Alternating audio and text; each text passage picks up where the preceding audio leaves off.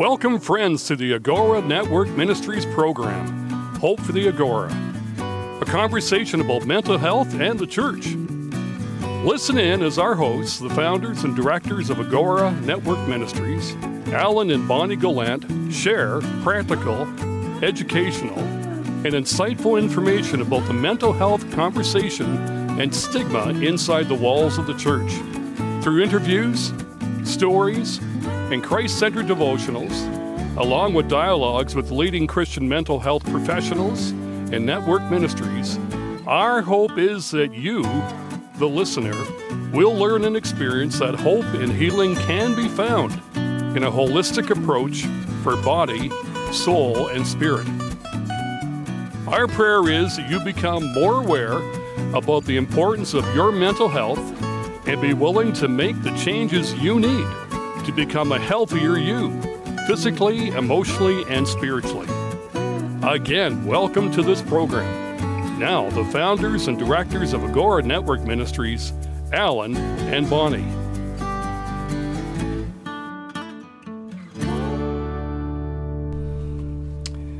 Welcome, friends. My name is Alan. And I'm Bonnie, and it's so good to be with you again this evening. Mm-hmm. I certainly hope you have been enjoying our broadcasts on Friday evenings. We've actually enjoyed in tuning in ourselves and listening. That's right. Every Friday night at 6 o'clock Eastern Standard Time. And uh, if you're in the Maritimes, it's 7 o'clock Yes. Atlantic Standard Time. because there is an hour difference. And if you're in Newfoundland, that means it's at 7.30. That's right. I don't know how that works, but anyway, Well, because it's just a hop across the pond, so maybe that's why they only got the 30 minutes. maybe. Anyway, if you're listening to us from Newfoundland, welcome. We're glad you're here. And a shout out to our family that is in Cape uh, Newfoundland. Newfoundland and and, Cape, Cape Breton Breton. as well. So, um, this month, for the month of August, we thought we would talk about depression. And our devotionals by Pastor Gord Abraham will also um, deal with depression. So, the biggest question usually is what is depression? It's a great question. A lot of the times we use words like sad or I'm down, I have the blues, I'm unhappy, discouraged, also to describe depression. But is that all it is? Well, it, that is a good question. And uh, the answer is that's not all it is. No, Bec- because eh, I'm sorry, hun. Because if that would be the case, we would be depressed all, all the time. And we have to realize that there is a big difference between discouragement and depression. And I think there are some levels of depression. Yes. Some have very mild depression, uh, and some have very Deep uh, depression. Deep depression that lasts a long, long time for So- years, maybe or decades. So what will be nice is as we move through the month of August, we will unpack for you um, the difference levels of depression, Mm-hmm. the difference between depression and uh, discouragement. So tune your ears in. So really, depression is a prolonged disorder of mood that actually requires professional help. That's right. And in my case, I just want to uh, share a little bit of our story. Maybe you have heard us share our story many times, but one of the greatest factors in my life was depression. And uh, as a uh, young man in ministry, I guess I uh, went through a lot of discouragement. There were days when I really was sad or I had the blues, but I was able to function pretty good. Uh, but there were days when I, I didn't want to get out of bed. Uh, I didn't want to do anything but just stay put and wallow, sort of speak, in my self pity. But I, I didn't really have any energy to do much more. But the difference was I it wasn't long lasting. It it was a very short time. I was able to do other things And so maybe it was a mild depression. Maybe there was discouragement that brought me to a place where I didn't have any energy. But the older I got, and the more trauma that I felt in ministry in life, I began to realize that uh, for me, depression became a real issue. It did, for sure. And I agree with in the earlier years of those mood swings, I guess it would be the highs and the lows. Yeah. Um, we might have thought you were depressed, but really it was just you were down. Yeah, and, and, like discouraged. most people, you know, there's good, there's bad, there's, There's the, the ugly, ugly. and the beautiful in life, period. for Uh, sure. but the stress of ministry sometimes can really cause you to be discouraged, you know, Yeah. and it sometimes seems like depression, but uh, it's not depression because you can carry on and function in other things, you know. Mhm. And it certainly proved to us after the stroke and when you, you know, went downhill, the difference between the past and living Yeah. in that present of what depression really was. And I would say, even before the stroke happened to me, uh, I was uh, probably for years in a minor depression. Mm-hmm. But uh, two years prior to the stroke, I was in a deep depression. Oh, I didn't want to do anything. I forced myself, I pushed myself to get out of bed. I, I just didn't have any energy for life. Uh, I, I did ministry because Mm-hmm. that was the thing I was paid to do. Oh, I uh, went to work because we had to Pay bills, pay bills, right? put food on the table. But I was inside. Well, outside, I portrayed that I was okay. And I think that's with depression, you can almost do that. It, it's definitely wearing masks Yeah. because people on the outside, most people would never have thought that you were in a depression. I even struggled understanding that you were in Mhm. a depression because you you certainly can fool people. Yeah, and I knew I, there was something not right. right, and uh, uh, but I would hide my emotions. Uh, um, I wouldn't let anybody know. Oh, Well, no. Let me back up a little bit because I think the people that you love the most, sometimes you share things or, or your emotions come out to your family because you know it's safe. right. right. There's no judge, not not the same kind of judgment. Right. So I think, mm, you know, I was agitated and frustrated, and I think you saw that. Oh, absolutely. uh, very much in my life, and even the kids saw that as well. Uh, so I I uh, hid it from people outside of our family, oh, yes. and I, but I I I struggled to I struggled to really control my emotions when I was home, but it, it was sometimes I just couldn't I couldn't control it. Yeah, and and your emotions weren't one of being sad. Like you weren't crying or that kind of a way. Not publicly, not where I could see. No. But you were more agitated, very um My OCD came out oh very OCD ridiculously. Yeah, like I- things I- could not be out of order. Mhm. They had to be in order. yeah, And or not that- just out of the way. Right. Yeah, because I would look for stuff and ask him where things were, and he go, I don't know. I don't know. And I go, but you moved it. But he always would say, I don't know. And I don't know if it was because you just had to get out of the way and you weren't paying attention to where you might have put it. And usually, you know, the big joke was, oh, dad's moved it again. I wonder where it would be.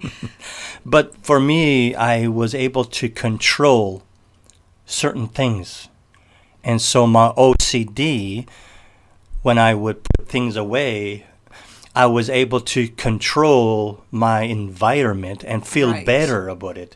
Yeah. But I didn't understand what it was doing to you or others right. because you uh, always, it made others feel uncomfortable because you were afraid not to Mhm. leave anything, any kind of mess or right, whatever. right. But I think maybe, you know, just even thinking about this now, um, having to keep those things tidy was the outward expression of everything was in control, but the inward side was just a mess. Oh yeah, for sure, for sure. You know?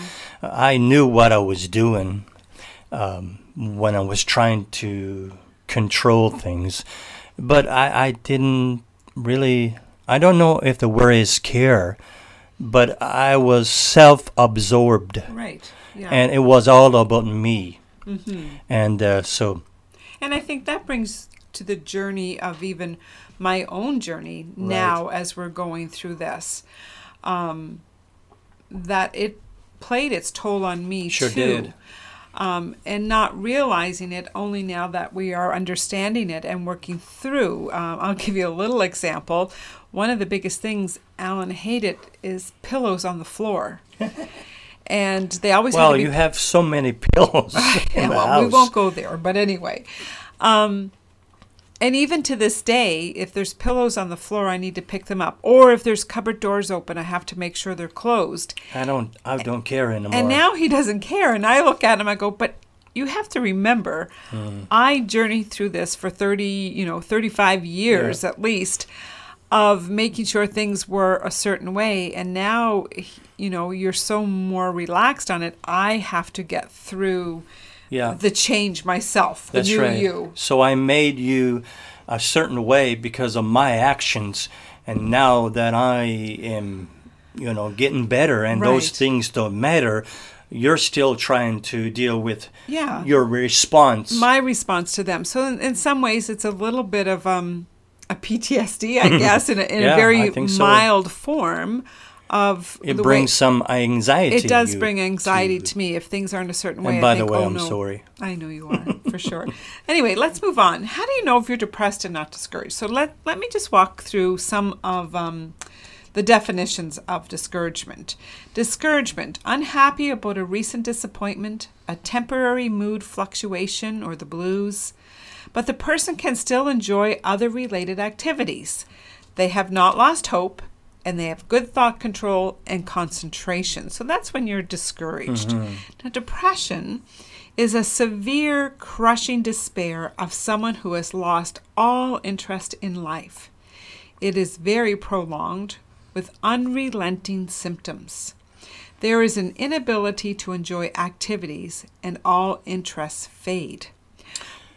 Most depression people say they can't shut their minds off from unwanted negative thoughts. The heavy thought traffic makes it hard to concentrate. Thought control worsens. And I'm going to just add to this. I know um, just if you get our book and read within our book, you will also see that sometimes depression will take on a physical attribute also. You know, it may not just be in our mind what's going on, it can also um, Manifest manifest itself. itself with headaches, uh, maybe upset stomach, um, breakouts of your skin. There's all kinds of things that physically can Mm-hmm. happen to us too when we're in this depression, this severe, crushing despair. Yeah. And I experienced that after the stroke for sure. But when I was in the mental health unit for 10 days, I saw it close and personal with so many people. Uh, they were in despair, um, and they were um, they were just hanging on to life. And the nurses and doctors, psychiatrists with medication were there trying to help them, and it was awful to watch. But uh, anyway, it was good that I was able to get help that I needed. Absolutely. And- And sometimes we, as the bystander, can look at someone who is in a depression and wonder, you know, just shake it off. Like, this isn't something to cause a depression. But these depressions usually have underlining factors.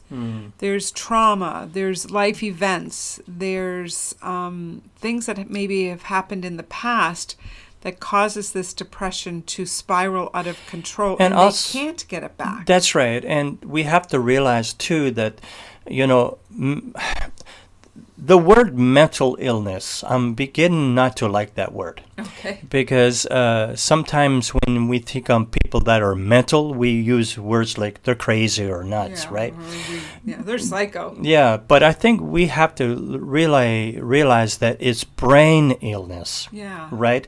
And so that's another factor because chemicals in our brain, uh, we need certain levels, and then when they're not the right levels, or they're depleted because of trauma or things like you said, uh, then our brains are not healthy and we need medications. For sure. It's it seems to be so much easier to say that we have a problem with our heart or our liver or our gallbladder Yeah. or something else is giving us trouble. But, you know, we always say mental illness and then that always puts us to the side of, you know, oh they're crazy or Mm-hmm. unstable, but obviously we wouldn't say they have a frontal lobe problem. It just Yeah. it, Yeah. we just don't say that, or but I that have shrinkage in my in my brain. brain. I mean, you know. that's literally what it is. Yeah. So I really think brain health Mhm. is so important, and uh, maybe you know, maybe we can change it. yeah. Maybe it doesn't have to be. Well, it's part of the stigma. It is. And so, whatever will help to change the stigma from being mentally ill Mm-hmm. is a good thing. Um, so, it's been said that depression is the most common form of mental suffering. Yeah. And so we're going to take a break right now. And uh, Pastor Gord Abraham is going to share with us. And I'm really encouraged by his uh, devotionals. And tonight he's going to share more personal. But when we read the scriptures, we see uh, many characters in the Bible that uh, went through some severe depression or discouragement. Or right? discouragement. Yeah. So uh, Gordon, Gordy's going to take a few minutes now and share with us. Thanks, Gord. Greetings, friends. Our theme for the month of August is going to be on depression, which is one of the most common mental health issues in our culture and modern world. In fact, it has increased significantly during this time of pandemic. The programs you hear this month will prove to be very helpful to you or someone you know who struggles in this area. Myself, I've had struggles in my life and at specific times with depression. There's different degrees and intensities in depths of depression that individuals face, and what I'm going to talk to you about is my own struggle and what God has taught me. During my pastoral years in Ontario, Cape Breton, and with Operation Mobilization Canada, and back in the pastorate, I've had my times of struggle with depression. I learned many valuable lessons about myself, God, and others through these struggles. Often my struggle with depression would come during or after great spiritual exertion, or some challenges or disappointments, and sometimes even following times of great blessings. There would be the accompanying mental, physical, and relational and spiritual tiredness. My thoughts would often be a struggle to keep positive and keep looking to the Lord, would be a struggle. If I allowed darker thoughts or doubts to continue in my mind, I usually spiraled downward to deeper levels of darkness, with depression getting a stronger grip on me. The result would usually be stronger doubts, anger, and even pushing others and the Lord away. I came to realize that for me, the initial feelings of depression could take a downward spiral in my mind, and unless I got control of those and corrected my thoughts, it would spiral downward even deeper. I also learned that my self talk was very instrumental in how deep I allowed myself to go, or how quickly I came out of the depression. I was exposed to a book called Spiritual Depression, based on messages by Dr. Martyn Lloyd-Jones, where he wrote significantly about our self talk.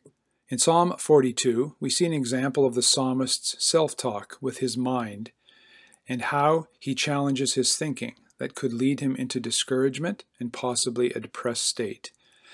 The psalmist begins with his longing for God and thirsting after God, struggling with being separated from worship of God in Jerusalem and with God's people.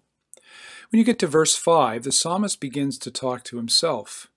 Now, whether you accept it or not, we all talk to ourselves. It's a common human experience. So in Psalm 42, verse 5, the psalmist asks himself, Why am I discouraged? Why is my heart so sad? And then he counters the negative thinking with great thoughts of God.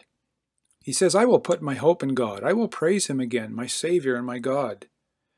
Then in the second part of verse 5 and verse 6, he moves back into his dark and negative thinking again, challenging himself to smarten up. I am deeply discouraged, but I will remember you. Then in verse 8, he reminds himself that the Lord pours his law and unfailing love upon him each day, and through each night he sings his songs, praying to God who gives him life. Again, he moves back and forth in his thoughts. He says, O God, my rock, I cry, why have you forgotten me? Why must I wander around in grief? Moving between his negative, doubtful, questioning self talk and his trust and confidence in the Lord was an ongoing battle. Then we see in verse 11, again, he challenges his thinking with, Why am I discouraged? Why is my heart so sad? I will put my hope in God. I will praise him again, my Savior and God. One of the great lessons I have learned in my own struggle with depression is to properly manage my thoughts and my self talk constantly filling my mind with Scripture and calling out to the Lord Jesus in prayer. I have to choose to go against my feelings and fill my mind with good things and act on what I know is the truth, not allowing the lies that would come into my mind to lead me into a downward spiral, of, de- of depression. So, in the next couple of weeks, we're going to look at a specific time in the life of a well known prophet the prophet Elijah in 1 Kings 16 to 19, and we're going to journey with him through his struggle with depression. Welcome back, everybody. Thank you so much, Gord. That certainly was very encouraging. And, and being transparent is so important. And I think Mm-hmm. it certainly allows all of us to relate to circumstances in our lives. That's right. Well, most of you, or maybe some of you, know because we know that some of you have certainly purchased. Um, our book is out, and Yeah. we are so excited. Uh, over the moon. Yeah, it seems a little funny when we see a book and our names are on it, and it's like we looked at each other and we went, "Wow." I'm married to an author. Oh, yeah, I said to him, "Would you autograph my book? I'll autograph yours." so anyway, we would certainly love for you to purchase our book. It is an easy read, Yeah. and it, it's not heavy at all, but it is so practical and. You know, it's our book, I know, and I, I've learned so much out of it myself by just taking the time and reading it. Um, so you can get our book on Amazon.ca. By the way, CA. what's it called? I was going to get to that, Oh. but you jumped in too soon. you know, some things we learn slowly and some things we learn a little bit more quickly. anyway, the name of our book is called The Beautiful Strokes of God. And you will find it on amazon.ca or even on amazon.com, whatever your account may be. Now, people have said to us, can you just give us, send us the book um, or bring it to us when you are able to visit if the borders ever open up again? But no, the way you have to order it is through Amazon. Oh, right now. Right now. Our publisher wants it to go through Amazon because they're able to track it a whole lot better. Plus, you can leave reviews, and Amazon have their ways through the publishing side of things uh-huh. of being able to move our book up the ranks and advertise it if we receive reviews from those of you who have purchased it. So that would mean an awful lot to Alan and I if you would write a review mm-hmm. once you've read the book. You have to read it first, just so you know, and then write a review. Five stars would be awesome if possible. Um, just giving a little plug there. And by the way, I read my uh, read our book. Uh, I think ten times already. Oh, well, there you go. So there it is, an easy read. Um, hey, what does that mean? I'm not going to say a word. um, but we would really appreciate if you would uh, purchase the book. You can purchase Kindle style if you're like um, to read by Kindle, or those of you who like to have that book in your hand. I um, said to Alan, I want to read it again and, and start highlighting things. I I know it sounds strange when it's your own book, but I think you digested it a little bit different with book in hand. That's right. And so you have uh, several different ways of being able to purchase it. And if you do purchase it, please let us know. So don't forget Amazon.com or Amazon.ca. Until we meet again, It's been really nice spending the evening with you. yeah, we'll see you later. See you next week. See you next Friday.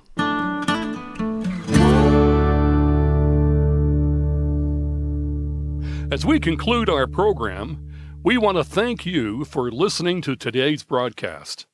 For more information about Agora, we invite you to journey through our website, www.agoranetworkministries.com.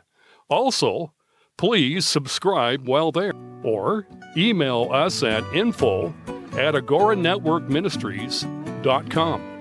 Until next time, may you know and experience the hope and healing that comes from the greatest healer, Jesus Christ.